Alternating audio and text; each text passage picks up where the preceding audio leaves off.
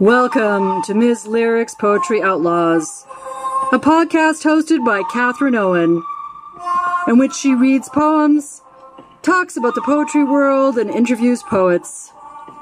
Poetry, it makes nothing happen, according to W.H. Auden, and oh, that's a beautiful thing.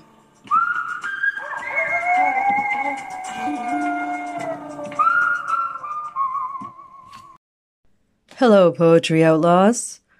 Well, the snow is just about melting here, and I'm going to read E. E. Cummings in Just today. In just spring, when the world is mud luscious, the little lame balloon man whistles far and wee. And Eddie and Bill come running from marbles and piracies, and it's spring when the world is puddle wonderful, the queer old balloon man whistles far and wee. And Betty and Isbel come dancing from hopscotch and jump rope, and it's spring. And the goat footed balloon man whistles far and wee. This is simply a magical poem. It's so wonderful to recite. It's uh, breaking the syntax, it's breaking the line, it's shattering the solidity, it's melting, it's becoming the bursting forth of leaves. Just is capitalized. So you get a mysterious sensibility to it as you do later on with man, as in the balloon man, so that he seems as some kind of spiritual figure though we don't know whether any kind of typical associations of good or evil should be associated with him, as he is goat footed, but he's obviously um, a figure of joy.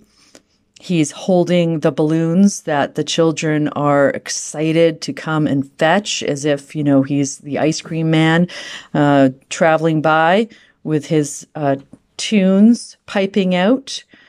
And it's on the edge of becoming green. The world is mud luscious. So we often think of, as adults, we think of the, you know, the transition between winter and spring as quite an ugly time, uh, you know, a bit uh, difficult to deal with. Nobody really enjoys mud except for young children. So Cummings is here in the perspective of a child. The world is mud luscious and the children are playing their various games.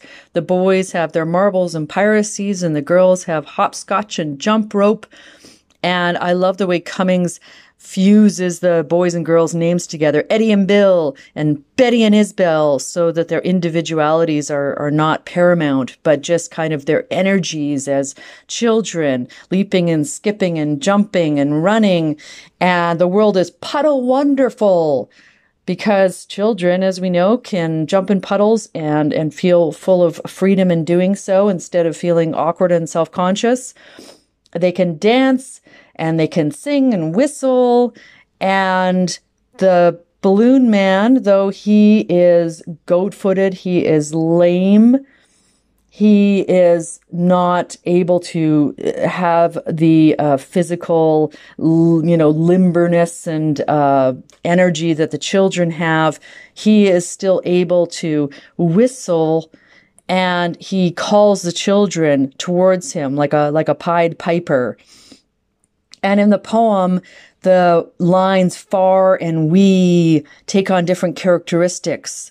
So sometimes far and wee is part of a stanza, but with breaks in between, with, with lacunas for breath.